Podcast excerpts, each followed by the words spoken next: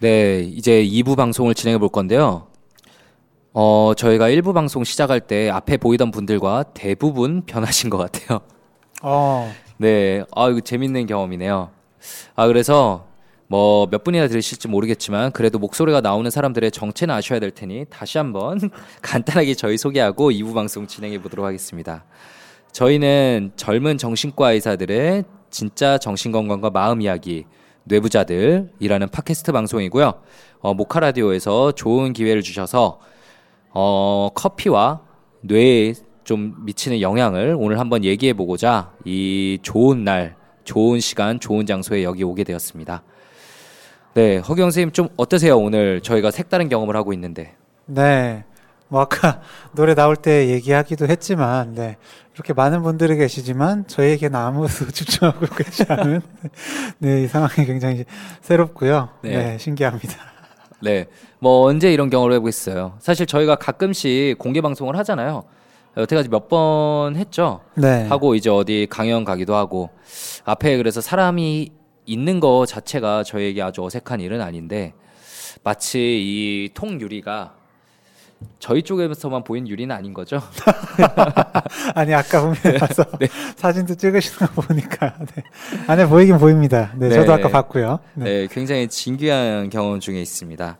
어쨌든 이제 저희가 2부에서는 어, 1부에서 얘기했던 커피가 우리 뇌의 기억력 그리고 몸의 여러 기관들에 미친 영향들을 얘기해 봤는데 역시 이것들이 모두 커피에 들어있는 카페인이란 물질 때문에 가능합니다.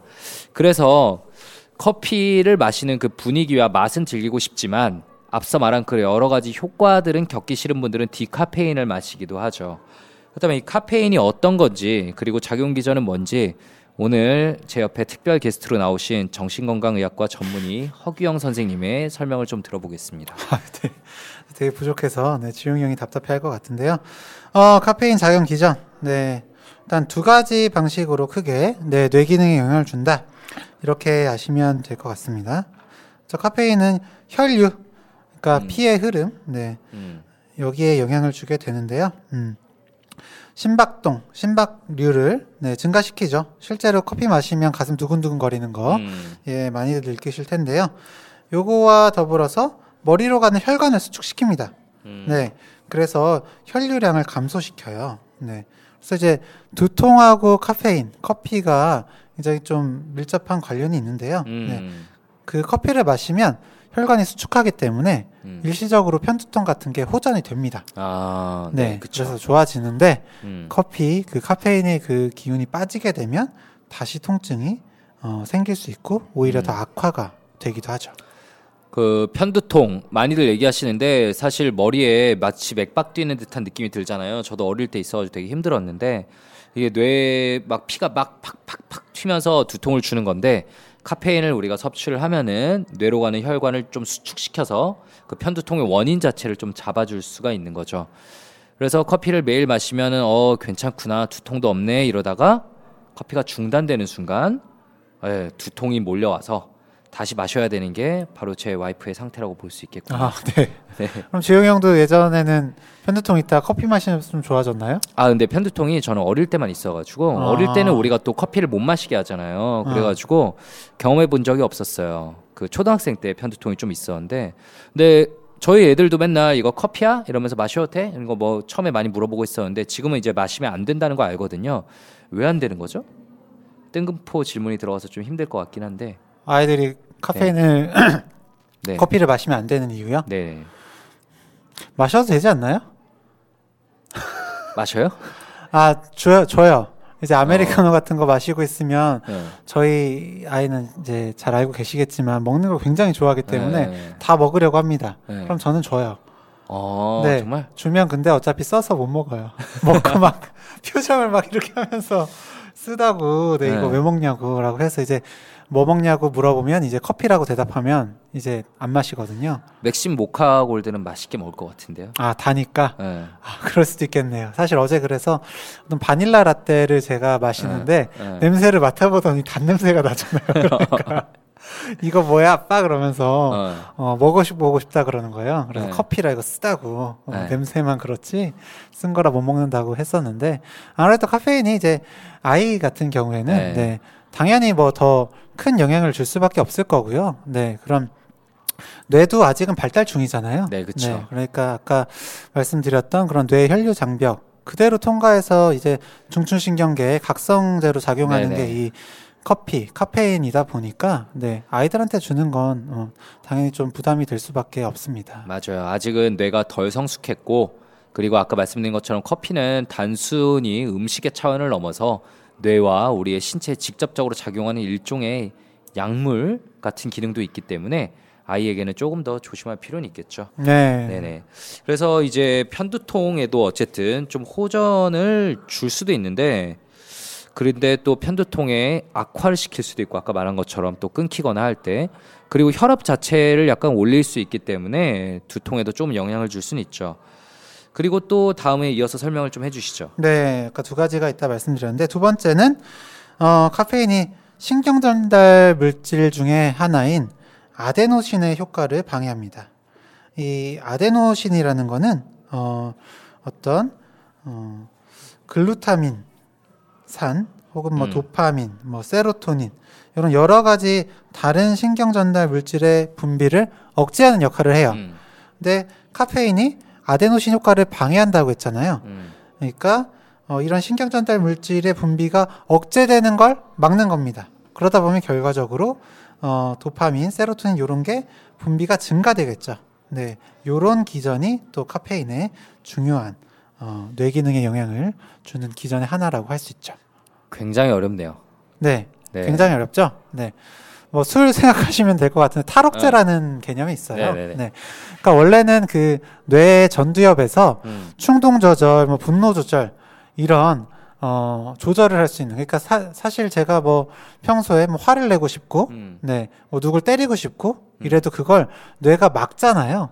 근데 술이 그 막는 그 기능을 다시 한번 없애버립니다. 음, 음. 네, 그래서 그걸 탈억제라고 하는데, 그래서 술을 마시면 제가 그냥 충동 가지고 있는 거 그대로 음, 발산을 하고 화가 나는 거 그대로 음. 표현을 하게 되는데 이 커피가 아데노신이 원래 맡고 있는 다른 물질 분비를 막고 있는 걸 탈억제시킨다. 그렇게 네네. 보시면 되겠죠. 네, 이런 어려운 설명이 저와 허기영 선생님이 그동안 여러 라디오 프로그램을 파괴시켜온 원인인 것 같습니다. 아 이걸 더 쉽게 할 수가 없어요. 네. 네, 한마디로 말씀드리면, 아, 한마디로 말씀드릴 수 없겠네요. 사실 어려운 거라서. 네. 네, 우리 몸이 조금 더 약간 도핑 같은 효과를 낼 수 있는데, 그거를 막아주고 있는 일종의 억제기 같은 게 아데노신이라고 보면 될 거고요. 근데 커피를 먹으면 그 억제기를 파괴시켜서 우리에게 약간의 도핑 효과를 준다. 음. 라고 생각하시면 될 것 같아요. 근데 사람마다 카페인 분해 능력에도 차이가 있어서 자기의 몸 상태를 아는 게 되게 중요하다고 해요.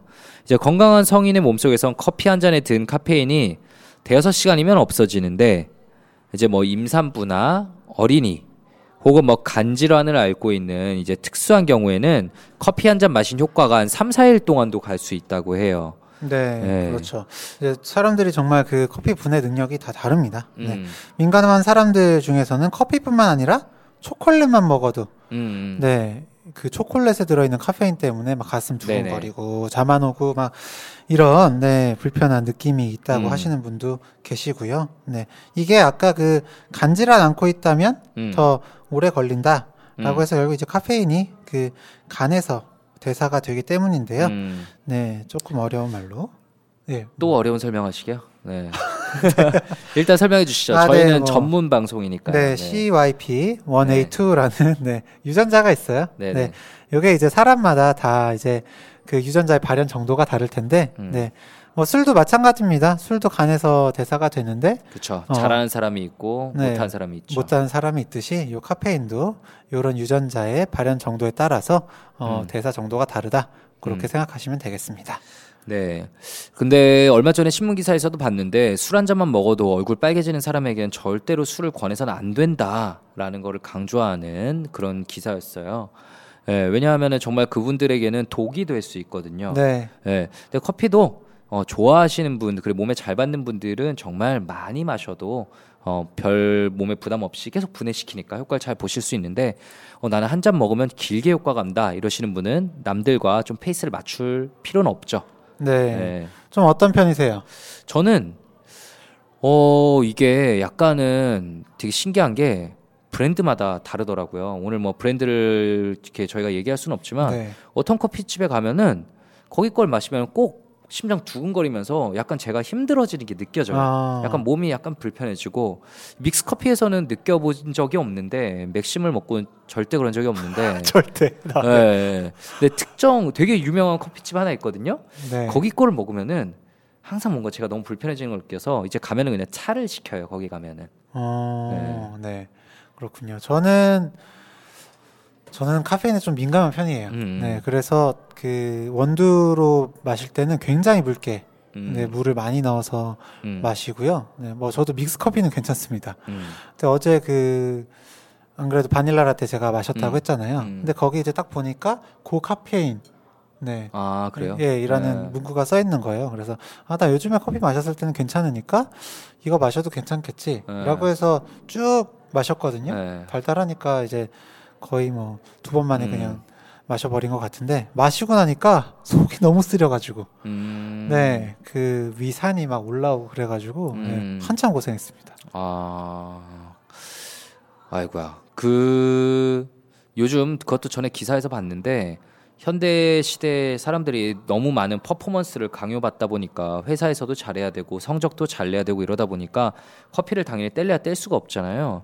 그런데 어 그래서 더 점점 고카페인인 걸 사람들이 찾게 되고 그게 또 정보가 다 있다고 하더라고요. 어디서 파는 뭐가 아, 진하다라는 맞아요. 정보가 네. 있어가지고 사람들이 그거를 경쟁적으로 찾게 돼서 카페에서도 그런 것들을 일부러 출시한다고 해요. 근데 조금 경계할 필요는 있거든요. 적당한 카페인 섭취만 해야지 너무 센 것만 이렇게 퍼포먼스를 위해서 판매하다가 정말 여러 가지 다른 부작용들 유발할 수 있고 아까 말한 것처럼 위궤양도 흔한 부작용 중에 하나고요. 네. 네 네. 어 그래서 좀 과다 각성이 될 수 있다. 밤에 잠도 안 올 수 있다. 특히 얘기하는데 이제 뭐 좀 특히 ADHD 같은 질환이 있으시거나 아니면은 좀 불안 장애, 뭐 공황 장애 같은 게 있으신 분들 같은 경우에는 고카페인 커피는 특히 피하라고 말씀을 드리죠. 그래서 진료실에서 많이 여쭤보세요. 공황 장애로 치료받는 분들이 아 나 사실 그냥 매일 매일 아침에 당연히 출근하면 한 잔 먹고 시작했었고 하루 세 잔 정도 마셨었는데 어, 인터넷에 찾아보니까 커피 피하라고 하더라. 어떻게 해야 되냐? 질문을 굉장히 많이 하세요. 허경 쌤은 좀 어떻게 대답하시는 편이에요? 저요. 어 하루에 한 잔 정도면 저는 드셔도 된다고 합니다. 음. 네. 그런데 뭐 세 잔, 네 잔 뭐 이렇게 드시는 분들은 확실히 좀 줄이시면 좋겠다. 음, 왜냐면 이제 예전에는 어 가슴이 조금 두근거려도 음. 아 이게 내가 아침에 커피 마셔서 그렇구나. 점심 음. 때뭐 한 두 잔 마셔서 그렇구나라고 생각하고 넘어갈 수가 있지만 이미 공황 장애가 발생한 후에는 이게 커피 때문에 그런 건지 아, 내가 증상이 발생한 건지 분간을 못 하고요. 내 몸에서 분간을 못 하죠. 네, 그리고 한번 나타나면 너무 힘드니까요. 음. 네, 그때는 사실 조절하시는 게 좋다.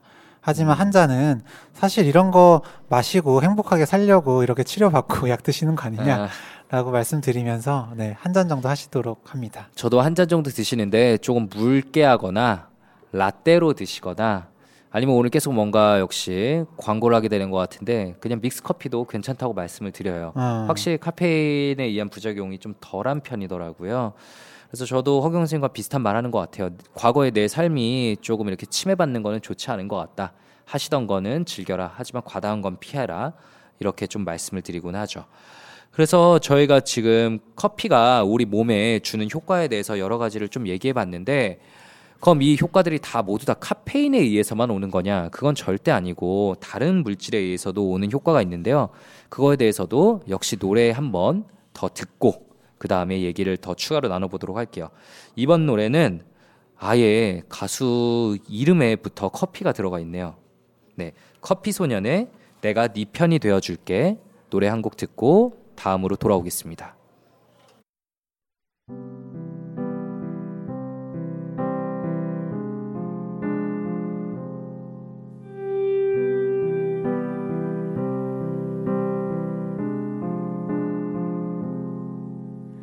누가 내 맘을 위로할까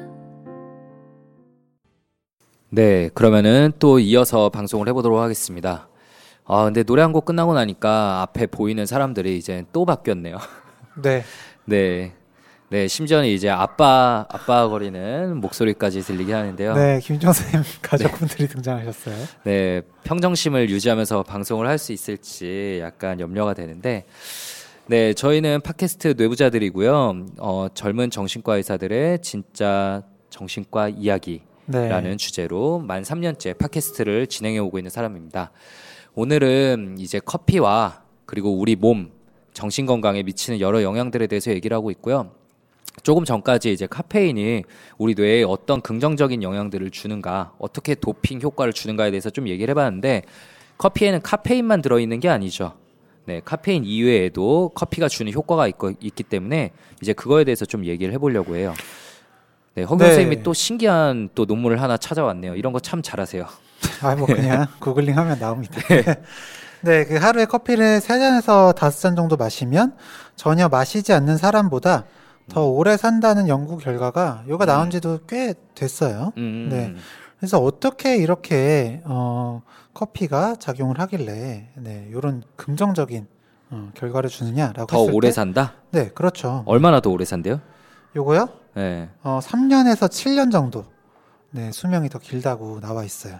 아, 이게 뭐 한 100명, 200명 대상으로 한 연구가 아니라 20만 명을 대상으로 30년간 네. 추적 분석한 결과네요. 예, 그러니까 어마어마한 사실 연구죠. 네. 네. 이건 진짜 대규모 스터디고. 이 정도면 그냥 믿어야 되는 거잖아요. 그렇죠. 근데 왜 저보고 커피 챙겨 마시라는 말 안 했어요, 그동안? 저도 몰랐으니까. 저도 이 정도로 좋은 어, 효과가 있는지 왜 몰랐다. 사람들이 다 조금이라도 더 살려고 그렇게 노력을 하는데 3년에서 7년 평균이 길다. 그럼 이거는 뭐 투자할 만하네요, 당연히. 그렇죠. 근데 네. 아까도 말씀드렸듯이 중요한 건 네. 한세 잔에서 다섯 잔 마셔야 된다는 거예요. 네. 네. 하루 세 잔 미만 마시거나 하루 다섯 잔 넘게 마시는 경우에는 음. 어, 특별한 상관관계가 네. 없다라고 알려져 있는데요. 네. 근데 어 고전에 또 중요한 것은 그 카페인이 들어있지 않은 디카페인 커피를 마셨는데도 요런 긍정적인 효과가 나타났다는 겁니다. 어, 네. 네. 그러니까 심장병, 뭐 파킨슨병, 음. 그런 당뇨병, 뇌졸중 음. 뭐 이런 데도 다 어, 위험이 줄었고요. 또 음. 자살 가능성도 낮아졌기 때문에 이런 결과가 나타났는데 음. 네. 참 그 궁금하지 않아요? 왜 디카페인 커피에서도 이런 효과가 있었는지? 그러니까 저희는 커피 이러면 카페인만 모든 거가 다 효과를 미치는 걸로 생각을 했는데 어, 어떤 결과가 나왔는지 우리 허규영 선생님께서 좀 더 설명을 해주시죠. 네, 그러니까 이게 카페인보다는 커피 콩그 음. 자체 효능이 있는 것으로 네 그 연구팀이 분석을 했고요. 그 원두 자체. 네, 네. 그렇죠. 그 원두에 폴리페놀 음. 어, 이라는 물질이 어, 음. 작용을 해서 이런 긍정적인 효과를 봤다. 이렇게 분석을 했습니다. 음. 와 신기하네요. 네, 이 폴리페놀이 네. 그러니까 체내 염증을 줄여주기 때문이라고 해요. 음. 네.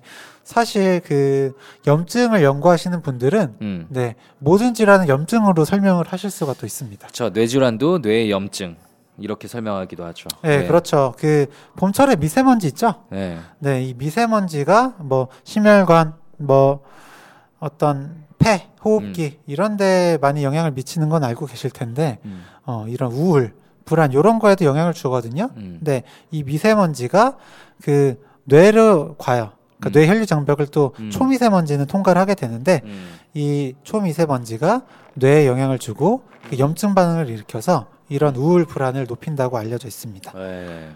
그러니까 이렇게 여- 염증 반응이 그렇게 중요한 거죠. 네. 어, 뭐, 하버드, 아까 말한 게 이제 하버드의 연구 결과고, 뭐, 30년 동안 20만 명 추적한 연구 결과다. 이거는 뭐 상당히 믿을만 하겠네요. 그리고 또 일본의 국립안센터 연구팀이 커피가 이제 간암 발병률을 줄인다라고 낮췄는데요. 어, 9만 명 정도의 성인 남녀를 10년 동안 추적 관찰한 결과, 어, 대단하네, 이 연구도. 커피를 하루 한두 잔 정도 마신 사람들은 전혀 마시지 않은 사람들에 비해 간암 발병률이 48% 낮았다. 절반 덜 걸린다. 음. 하루 서너 잔 마시면 52%, 하루 다섯 잔 마신 사람들은 76%나 발병률이 낮게 나타났다. 네. 간암에 어, 있어서. 네. 그리고 미국의 국립암 연구소도 대장암의 위험도 낮춰준다. 커피가. 네. 그리고 일본 또 연구소에 의하면 뇌졸중 발병 위험도 낮춰준다. 네. 뭐 이거 만병통치약 수준이네요. 그러니까요. 네. 네. 심혈관 뭐 암 뭐 이런 쪽으로 해서는 진짜 네. 네. 어, 효과 없는 곳이 없을 정도인 것 같습니다. 네. 어, 저는 사실 아까도 말씀드렸다시피 여러 가지 이유로 거의 안 마시면서 살고 있었는데 저희 병원 로비에 놓여져 있는 맥심을 앞으로 하루 세 개씩은 네. 먹어야 되는 건가요? 네. 그러니까 네. 아까 이제 어, 세 잔에서 다섯 잔 네. 정도는 마셔야 효과가 있다고 했잖아요. 네. 네. 그게 어, 수명 연장 효과가 음. 네, 카페인이나 폴리페놀이라는 물질이 음. 영향을 준다고 말씀드렸듯이 음, 적게 마시면 그 섭취한 폴리페놀의 양이 미미하기 때문에 음, 효과를 크게 볼 수 없고요. 음, 또 너무 많이 마시게 되면 음, 카페인으로 인한 부작용이 있기 때문에 또 음. 효과를 볼 수 없다. 이렇게 아. 네, 알고 계시면 되겠습니다.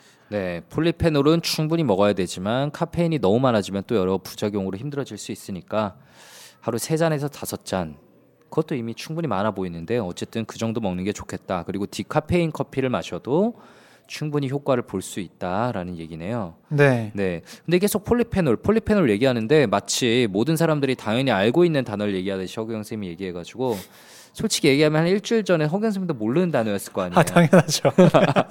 네, 저 약간 좀 당황스러웠는데 폴리페놀이 어떤 물질인지도 좀 이어서 설명을 해주시죠. 네, 폴리페놀은 네, 광합성을 하는 식물들이 어, 스스로를 보호하기 위해 만들어내는 항산화 물질이라고 합니다. 이 항산화 물질 이제 몇 년 전부터 굉장히 네, 음, 그 각광을 받고 있잖아요. 네, 이 폴리페놀이 음. 우리 몸에 들어오게 되면 각종 노화 그리고 질병의 원인이 되는 활성산소를 제거해주는 이 역할을 합니다. 음, 네, 이 활성산소를 제거하기 때문에 항암, 항노화 효과를 볼 수도 있는 거고요. 음. 이게 뭐 아사이베리, 블루베리, 아, 뭐 네. 블랙베리 이런 베리류의 요 음, 폴리페놀이 많아서 네, 네. 항산화 효과가 있고 음. 그래서 이제 많이들 찾으셨던 건데요. 네, 완전 핫했죠. 그렇죠. 아사이베리 뭐. 네. 네. 커피콩 역시도 레드베리라고 어, 불릴 정도로 지금 지어낸 거 아니에요?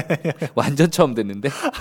저도 처음 들었지만 네 여기 검색해 보시면 네, 네. 아실 수가 있습니다. 그래서 어. 그 정도로 네 폴리페놀이 어, 상당히 많이 함유되어 있다. 네 그러니까 그만큼 어. 좋겠죠. 어, 네. 굉장히 충격적인 어쨌든 계속 결과여가지고 한 번만 더 정리해드리고 지나가면 좋을 것 같아요.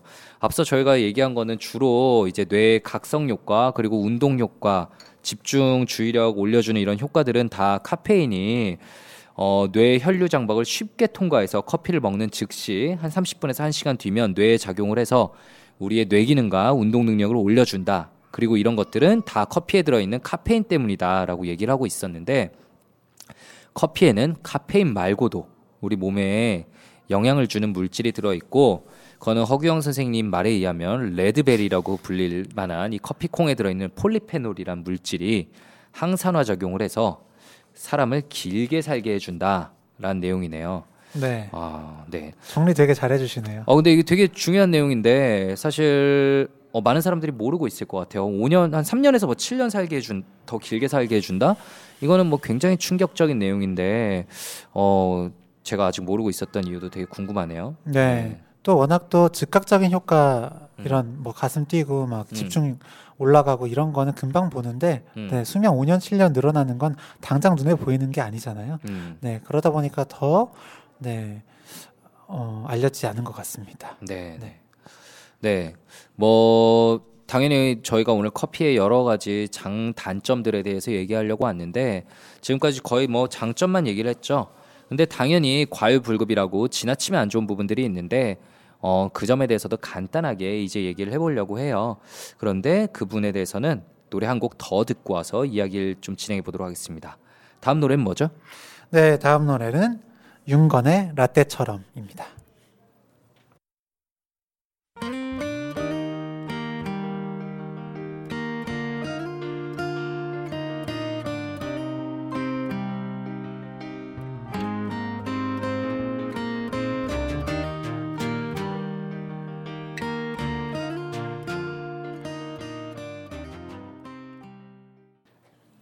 네, 윤건의 라떼처럼 들었습니다. 어, 대충 저희의 나이대가 보이는 선곡이죠. 네, 네. 아이의 좋은 날부터 네.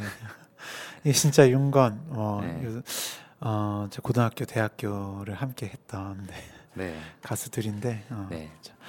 저희가 처음에 팟캐스트 할 때는 젊은 정신과 의사들이 들려주는 뭐 솔직하고 은밀하고 자상한 정신건강과 마음 이야기다 라고 하다가 지금 한 만 3년째 되면서는 어느 순간부터 이제 젊은이라는 말을 뺐죠. 예, 네. 얘기를 안 하고 있어요. 네. 예, 누가 딱 빼자라고 한 것도 아닌데 그 얘기를 하기가 이제 좀 민망하더라고요. 네, 한 혹시 2년 뒤에도 저희가 방송을 하고 있다면 중년의 정신과 의사들이 들려주는으로 이름을 이제 바꾸려고 네. 하고 있는데 아, 오늘 날씨 정말 좋네요. 이 좋은 날씨에 여기서 행복한 시간을 보내시는 분들도 눈에 참 좋아 보이고요.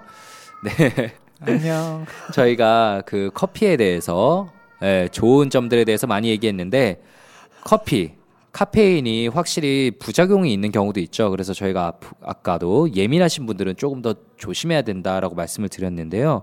어떤 부작용이 있는지 그래도 아무리 몸에 좋은 약도 분명히 주의해야 되- 되는 점이 있기 때문에 저희가 좀 알려드리려고 해요. 어떤 게 있죠? 네, 아까 제가 그 어제 카, 그 커피를 마시고 난 뒤에 이제 음, 신물이 올라왔다. 이제 위산이 역류해서 너무 음. 힘들었다 말씀을 드렸는데 이 커피가 위산 분비를 촉진합니다. 음, 네, 위산 분비가 많아지기 때문에 위험이 생길 수도 있고요. 음, 심하게는 위궤양이 걸릴 수도 있는데 음, 정말로 제 그 친구 중에는 고등학교 때인데 음, 이 친구가 커피를 물처럼 마시는 거예요. 음, 네, 물을 안 마시고 커피 그것도 굉장히 진하게 음. 마시던 친구가 있었는데 어느 날 정말 속이 너무 쓰려서 병원에 갔더니 그냥 위염이 아니라 위궤양이라는 거예요. 네. 아, 네. 어, 그래서 그걸로 치료받는 친구가 기억이 납니다. 네, 방송 시작할 때 말씀드렸듯이 나폴레옹이 커피를 너무 좋아했고 그래서 군대 음료로도 도입했다고 했잖아요. 나폴레옹도 위궤양으로 되게 고생했다고 해요. 아, 예, 그리고 그게 만성적으로 많이 마시던 커피 때문인 걸로 좀 추측이 된다라고 할 정도고요.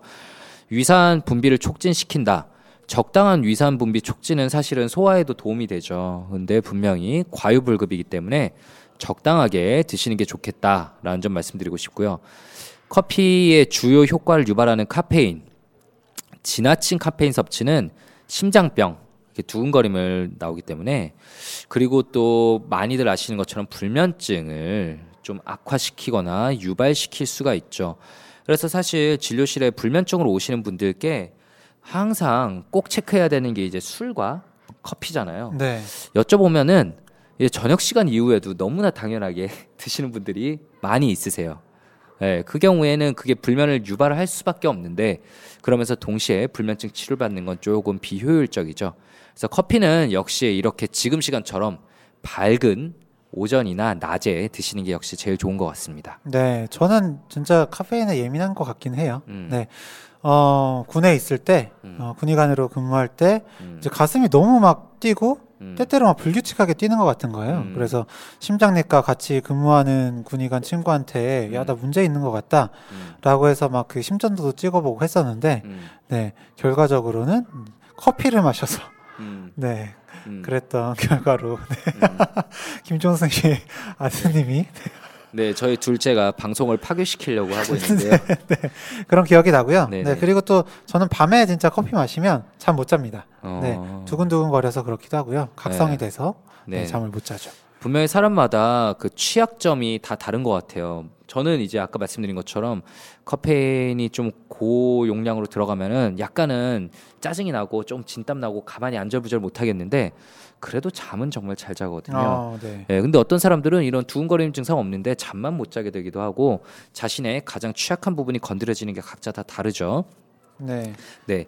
그리고 300mg이 넘는 카페인을 지속적으로 복용할 경우에는 체내 칼슘 흡수를 막아서 골 손실이 일어난다.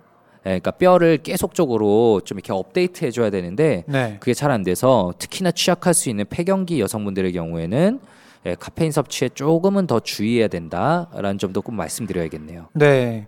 그리고 이제 커피, 카페인이 당뇨에는 도움이 되거든요. 네. 그러니까 혈당을 떨어뜨린다. 특히 음. 어, 제 2형 당뇨의 경우에는 그 위험률을 감소시킨다라는 연구들이 있는데 음, 근데 사실 요거는 조금 죄송한 말씀이지만 믹스 커피. 음, 그러니까 설탕이 좀 많이 함유되어 있는 커피 같은 경우에는 음. 당을 당뇨를 오히려 악화시킬 수도 있으니까 네 너무 많이 드시는 건 당연히 좀 삼가하셔야겠죠. 네네.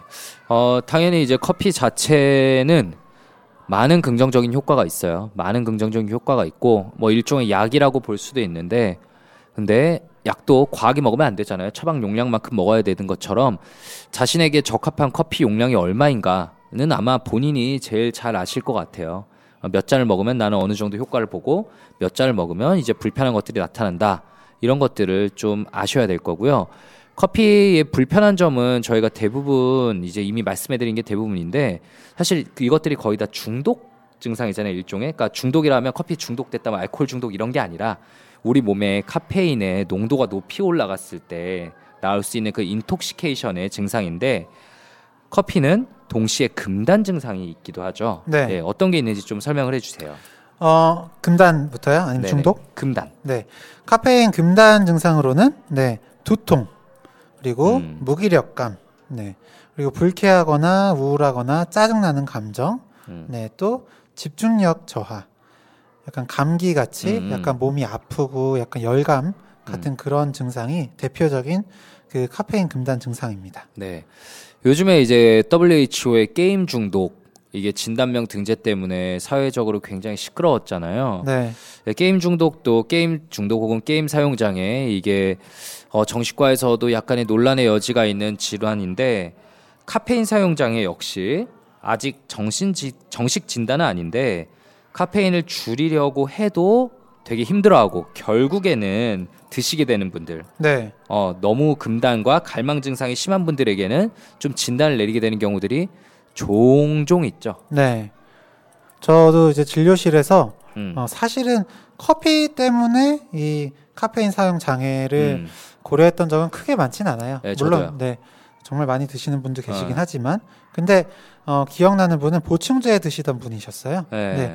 이분은 그 헬스 트레이너로도 음. 근무를 하셨던 분인데 그만큼 운동을 좋아하세요. 네네네. 근데 운동 능력을 높이기 위해서 보충제를 복용을 하기 시작하셨는데 네. 어, 이게 효과를 처음에 잘 보셨던 거죠. 네네네. 그래서 점점 점점 더 큰 효과를 보기 위해서 그 보충제 용량이 늘어났고요. 음. 이 보충제를 보면 진짜 커피는 비교가 안 될 정도로 카페인의 함유량이 높습니다. 아 그런 경우 있어요. 네. 그러다 보니까 카페인 중독 증상, 막 안절부절 못하고 흥분되고 막 자주 소변 보러 가시고 막 말도 막 잘 안 나오게 되고 막 이런 어, 중독 증상이 나타나기도 하고 금단 증상 또 나타나기도 하셔서 음. 네. 아 요번은 이 어, 어떤 카페인 사용과 관련된 이제 음. 중독 증상, 의존 증상이 있구나라고 생각해서 좀 조절하시도록 말씀을 드렸습니다. 네, 그리고 다이어트 클리닉에서도 사실 여러 가지 약들을 막 처방하는데 그 중에 카페인이 들어가 있는 경우가 꽤 있더라고요. 그렇죠. 예, 이렇게 대사량을 신진 대사량을 증가시켜서 조금이라도 살을 빼는데 더 도움이 되려고 그리고 이뇨 작용도 있으니까 카페인이 들어가 있는 경우가 있는데 그 경우에도 나도 모르는 사이에 좀 약간은 몸이 중독되거나 금단 증상이 생기면서 쉽게 짜증나고 감정 기복이 발생하는 경우들도 있어요. 그리고 또 예전부터 오랫동안 팔려오는 그 유명한 두통약 중에도 카페인이 들어있는 경우가 있어요. 네, 맞아요. 네, 그래서 저는 그 약에 중독되신 분을 만났던 적이 있어요. 그 약을 어느 순간 먹으면은 이게 두통 목적으로 먹는 게 아니라 뭔가 약간 기분도 좋아지고 예, 좀 컨디션이 약간은 업되는 것 같으니까 계속해서 하루에 몇십 알씩 드시다가 그거를 끊지 못해가지고 입원 치료까지 하셨던 그런 경험이 있습니다. 아, 네. 저도 그 말씀 들으니까 기억이 나는데 그 조그만 병에 들어있는 그 자양강장제 있잖아요. 네네네. 네, 박땡땡. 네네. 네. 그거를 이제 드시면서 일을 하셨던 거예요. 시장에서 뭐 물건 파시던 분인데, 네. 네, 이그그 박스, 음. 네, 그 병 박스를 이제 의자 삼아서 네, 어, 앉으셔가지고 네네. 이제 일하시면서 하나씩 까서 계속 드신 거죠. 네. 그러니까 하루에 막 많이 들 때는 수십 개씩도 드셨는데 거기에도 이제 카페인이 들어가거든요. 네. 네, 그러다 보니까 어 그거에 중독이 되셔서 음. 그거를 안 드시면 막 너무 짜증이 나고 힘들고 음, 그러셔서 음. 네, 그 문제로 입원을 하셨던 분도 계셨습니다. 네, 네. 어, 저희가 마지막에 뭔가 나쁜 부분만 집중적으로 말을 해가지고 이거 약간 기분이 묘해지는데요. 네. 네. 그 오늘 저희가 이 모카 라디오에 초청을 받아서 커피가 이제 우리 뇌 그리고 신체에 미치는 다양한 영향들에 대해서 좀 얘기를 해봤어요. 허경 선생님 좀 어떤 생각이 드세요? 네. 어 워낙에도 네, 커피 요즘에는 많이 마시고 네, 즐겨 마시고 네, 정말 문화처럼 음, 음, 즐기고 있었는데 오늘 이렇게 방송 준비하면서 커피를 찾아보니까 아 정말 효- 좋은 효과들이 있었구나. 음, 네 그리고 생각지도 못했던 효과들이 있었구나. 어, 생각이 들었고요. 네 조금 더 네 좀 즐기시도록 권유해봐도 되겠다라는 생각도 해봤습니다. 네, 저도 사실 정신과 의사로서 커피 때문에 조금 증상이 더 힘들어지시는 분들만 많이 봐서 커피에 대해서 부정적인 인식이 더 많았던 게 사실인데 오늘 허경 선생님이 좀 주로 준비해 오신 자료들을 보다 보니까 어 이거는 조금 더 우리 삶에 도움이 되도록 사용하면 좋겠구나. 그리고 커피는 이제 우리 사회, 문화, 내 삶의 일부가 되어버려서 피해갈 수가 없잖아요. 이 사회생활을 즐기려면은 피해갈 수 없다면 가장 적당하게 그리고 좋은 방식으로 나에게 사용할 수 있는 방법을 찾아보도록 고민해보는 게 필요하겠다라는 생각이 들었습니다. 네, 정말 앞에 계신 분들이 계속 바뀌셨는데 저희 방송 지금까지 들어주셔서 감사하고요. 마지막 노래로 저희가 또 옛날 사람인지라 옛날 네. 노래가 기억나서 네 브라운 아이즈의 With Coffee 예, 아, 들으면서 완전 명곡이죠. 네, 오늘 방송 이만 마치도록 하겠습니다. 감사합니다. 네 감사합니다.